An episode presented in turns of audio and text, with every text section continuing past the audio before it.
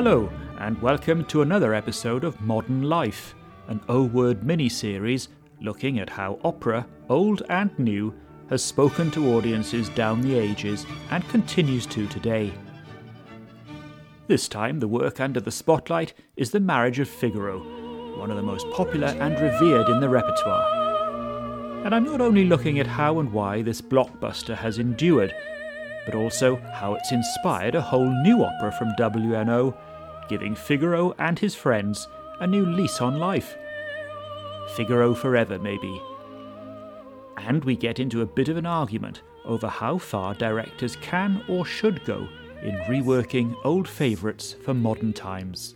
I mean, the thing about these updates is they work for the you know they work for, literally for the moment. I think they've got a sort sort of shock value. You know, you can unpick it so quickly, and as I say, it dates so quickly. I suppose he's saying some great works of art should be preserved in aspic.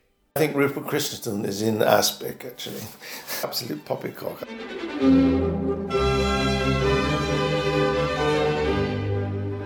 When The Marriage of Figaro opened in Vienna in 1786, it got a lukewarm response.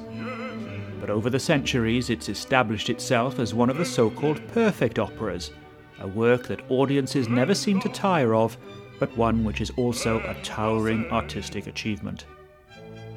Librettist Lorenzo da Ponte created a social satire in which comedy overlays a deeper emotional story.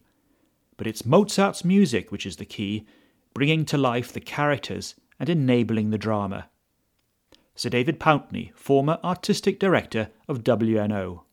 Well, I think it's you know it, it, there is this very um, I think a very delightful 18th century aspect, which is the ability to mix comedy with sensitive, psychological, and politically important ideas.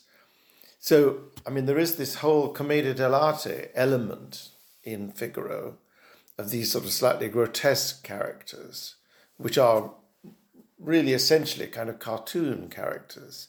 Marcellina, Bartolo, Basilio, this, this group of people from the commedia dell'arte origins, if you like, of, of the barber, uh, you know, leaven the psychological content, which of course is centered really around the figure of the Countess, um, you know, and I don't think anybody had treated a woman in an unhappy marriage in an opera like that before. I mean, that you know, with that sensitivity and that that intimacy, um, and the intimacy between the Countess and Susanna, um, as sort of women somehow bridging their class divide by their empathy with one another.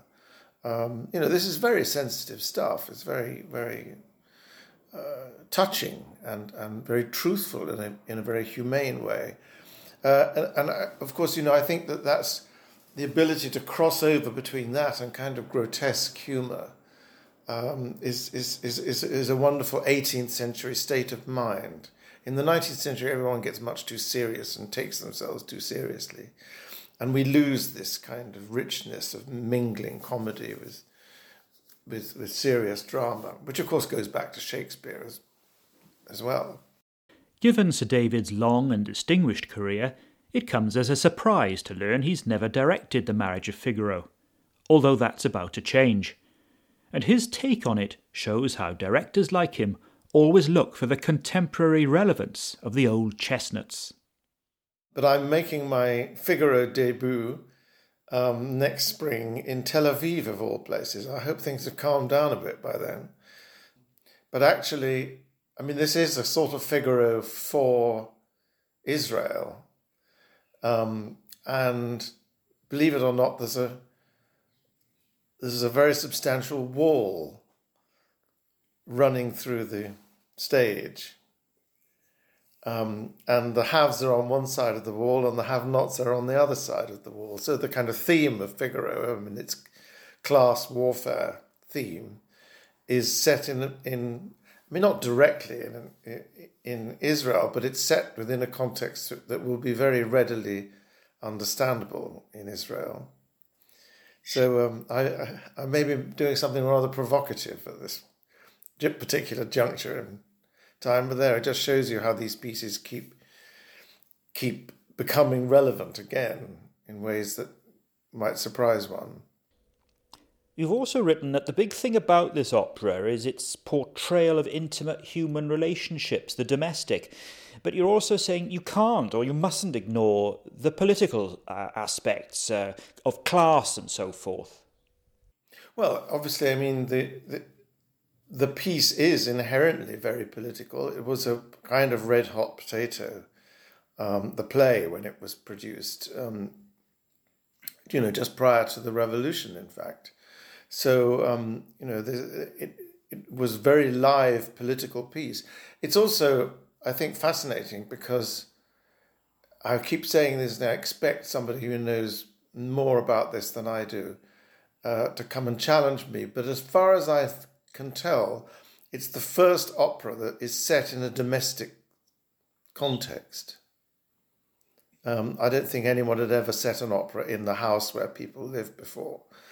Um, and, and, you know, with even references to the geography of the house. You know, if you think of the the famous ding ding dong dong, you know, how the, the kind of upstairs downstairs element and where the servants go and all of that. You know, it's, it, it, it has a, there is a domestic reality there, um, as well as this sort of highly political content.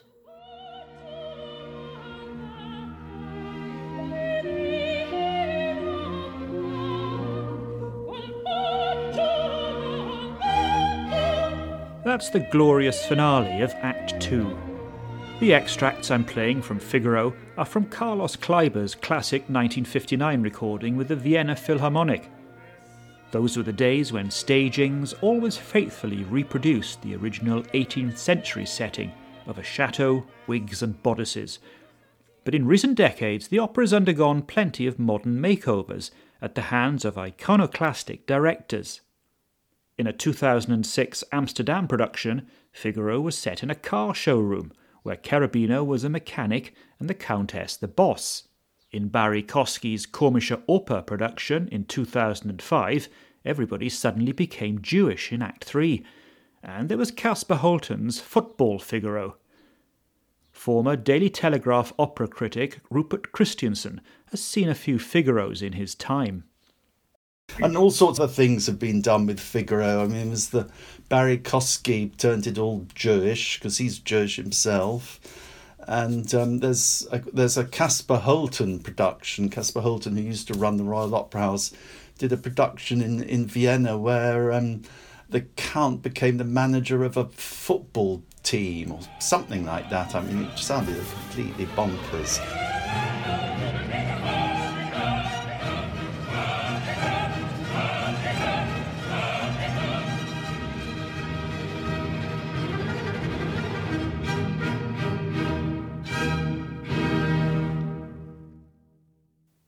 It was probably the young American director Peter Sellars who opened the door to contemporary settings of Mozart operas. In 1988, he set his Figaro on the 52nd floor of Trump Tower in Manhattan. The Count was a business tycoon, the gardener a churlish janitor. After what had come before, it was a sensational updating and proved to be highly influential. I mean, if you look at the producers of the 1960s and 70s who um, hit the headlines. They were mostly people like Visconti and Zeffirelli. You know, what made their production sensational was they spent a huge amount of money on fabulous period um, yeah. sets and costumes. Um, and Sellars was uh, he was he was it was a new a new spirit. I, I suppose he was the first sort of young, um, cheeky young American director. He cheeked the operas. Um, he I remember David Pountney saying something to me which I think is very very um, apropos that uh, you know when he grew up um, opera was like an ornament on your aunt's uh, mantelpiece, which had to be very, very carefully dusted. And he wanted to smash it, you know, to fling it to the floor and smash it. And there was a time for that.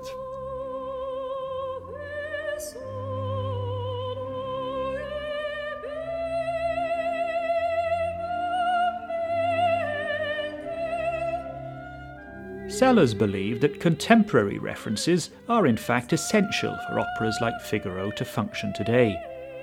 And Sir David Pountney thinks directors have a duty to look for things in old operas that will make them resonate with modern audiences, Figaro being a good example. It was a, a, an incredibly contemporary piece, um, you know, set right dead today. Uh, and so that aspect of contemporaneity is is built into the piece, and, that's why actually essentially one should.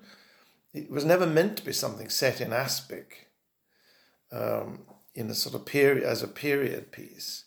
Uh, it was meant to be something that was talking directly to the audience of the day.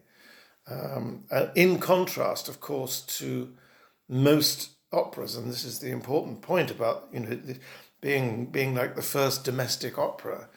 I mean, in general terms, you know, operas of the period addressed mythical issues or courtly issues, or, or you know, they were they were not about the everyday. Um, uh, and so this was a very bold and original step to to to make this so so actual, and I think it it implies really that, that one should directly seek the areas in which that contemporary reference still works, and it's not very difficult to find in the, in the Marriage of Figaro.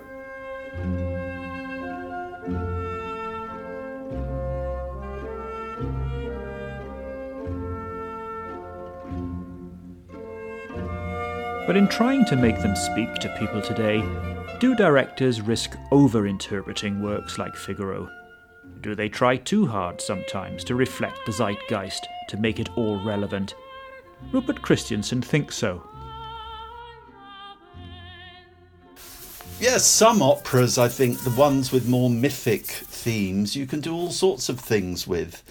But equally, I think there are operas like uh, Le Nozze di Figaro or, or, or Traviata which hinge on a certain historical moment, a, a certain set of social circumstances and morality that doesn't obtain um, any longer. And if you take the story and the characters out of that period, they don't really make any sense anymore to me, anyway.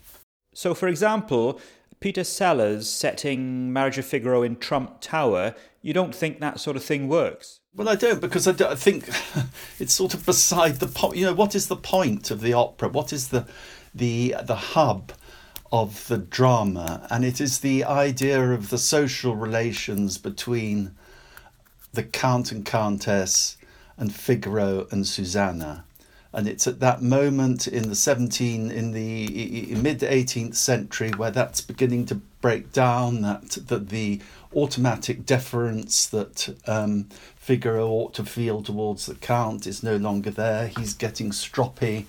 The count is feeling very very anxious. I don't think you can transfer that to Trump Tower. I mean, the thing about these updates is they work for the you know they work for, literally for the moment. I think they've got a sort sort of shock value. It's fun to see Figaro in the context of a Trump Tower and uh, Susanna as a sort of as a black maid, and but you know you can unpick it so quickly, and as I say, it dates so quickly. David, speaking to Rupert Christiansen, he believes the further away you move from the Marriage of Figaro's original setting, the more you lose. He compares it with um, a Jane Austen novel. I suppose he's saying some great works of art should be preserved in aspic. I think Rupert Christiansen is in aspic, actually. No, I think I think that's absolute poppycock. I don't I don't see that you lose anything. Um, you don't necessarily lose well, actually, I think you do lose something by treating it as a pure period piece.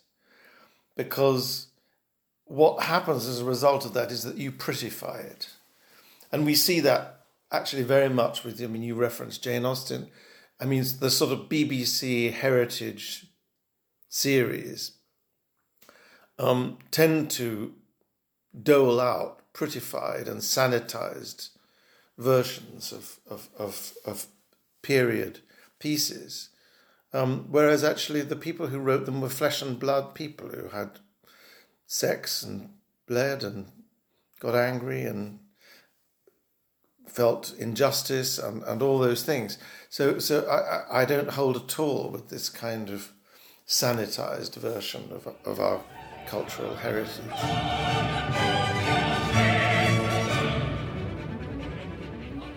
Well, I don't think I'm going to get these two to agree on this point. What is for sure, however, is that The Marriage of Figaro shows no sign of giving up its place as one of the most popular operas ever written.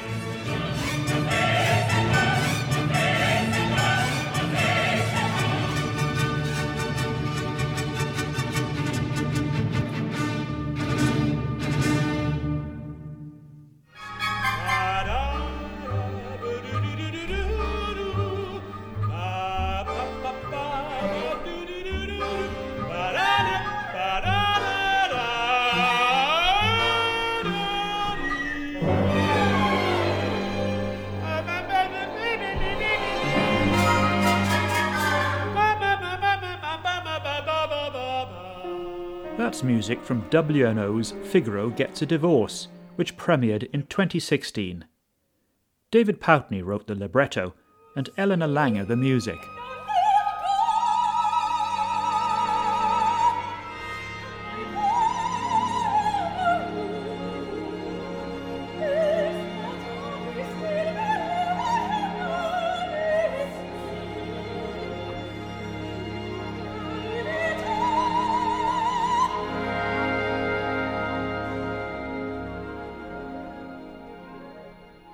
Mozart and Da Ponte's Marriage of Figaro had been based on a play by Beaumarchais, but the Frenchman had written two others about Figaro and the Almavivas.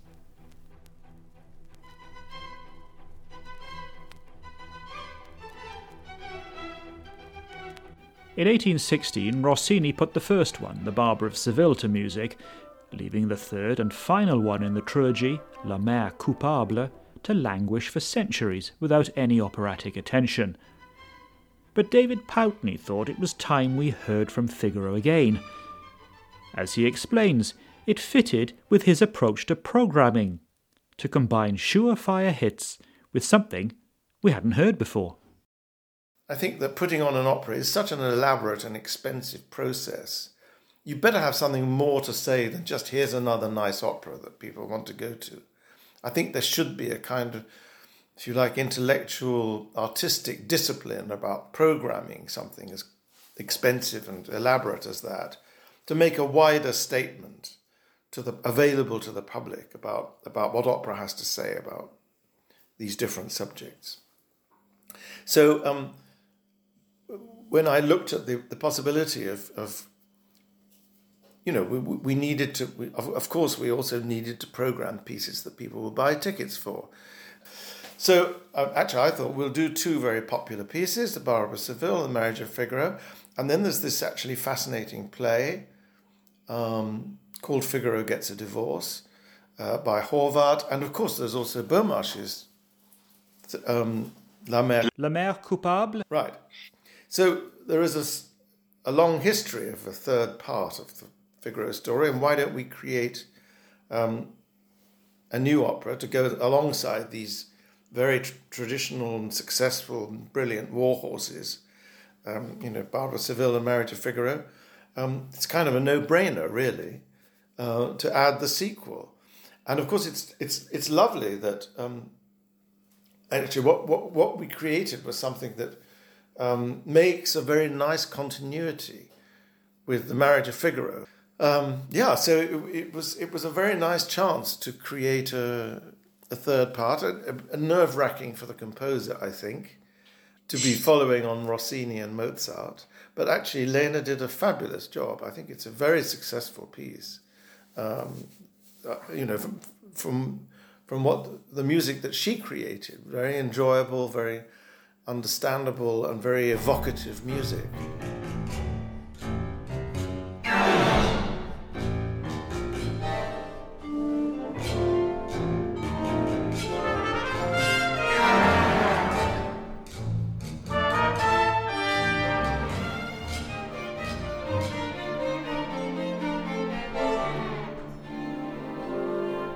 In the Almaviva household have become emigres in revolutionary times. Susanna leaves Figaro and has an affair with Cherubino, who has become a sleazy nightclub owner.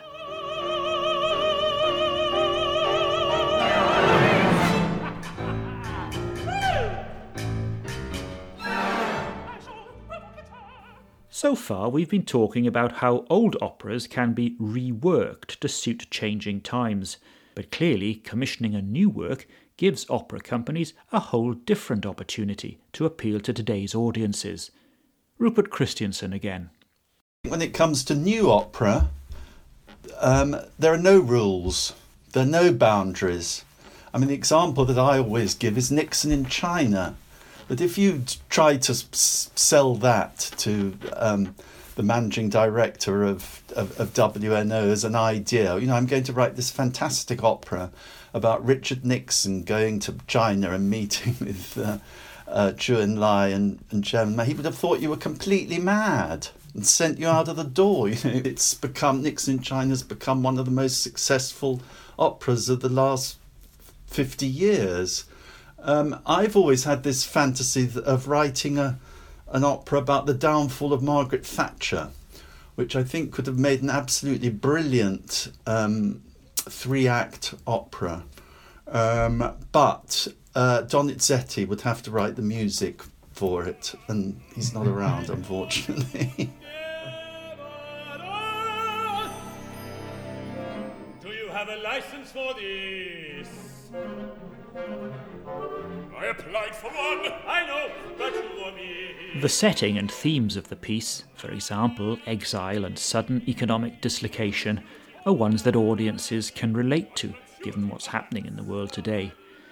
But the opera also returns to the more enduring human concerns that interested Beaumarchais, Da Ponte, and Mozart relationships under pressure, and the anxieties, trials, and triumphs that emerge so both timely and timeless then. Sir David believes new opera should never start with the idea of being simply relevant. Um, I, I don't think you create new opera in order to keep opera relevant. I think it's more fundamental. I think it is that telling stories through music has an enduring appeal. Um, telling stories has a fundamental appeal. Music has a fundamental appeal. Dance has a fundamental appeal. These are all things that are essential to our lives as human beings, to our cultural expression. And it's no surprise that it goes on uh, working like that. The sensitive portrayal of intimate emotions is something that is, you know, absolutely central to what we've what we seek when we go to the cinema or read books or even look at pictures. Uh, you know, we're looking for that kind of information about our own emotional selves, and, and we find that reflected in works of art and amplified, and, and that's why we're touched and, and, and moved by it. Um, but uh, of course, the political side of it is also maintains its relevance. I mean, um, we don't necessarily have aristocrats and servants anymore, but we definitely have we definitely have class structures, and, and we've all seen during this COVID uh, period how a crisis like that actually reveals uh, the ongoing class differences that actually affect the way people suffer from something like a pandemic. Who gets hit hardest? And, and surprise, surprise, it's the people who have least resources and ethnic minorities and all that kind of thing. So a class structure is a very, very relevant and powerful uh, reality.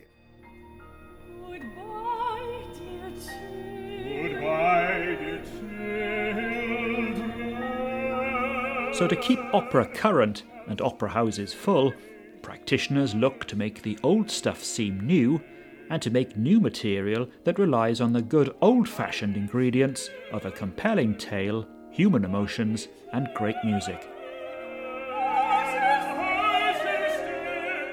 In the next episode, I'm delving into more new opera, asking the people who make it why they do it and how they hope it will continue to breathe new life into the art form and lure the audiences of the future.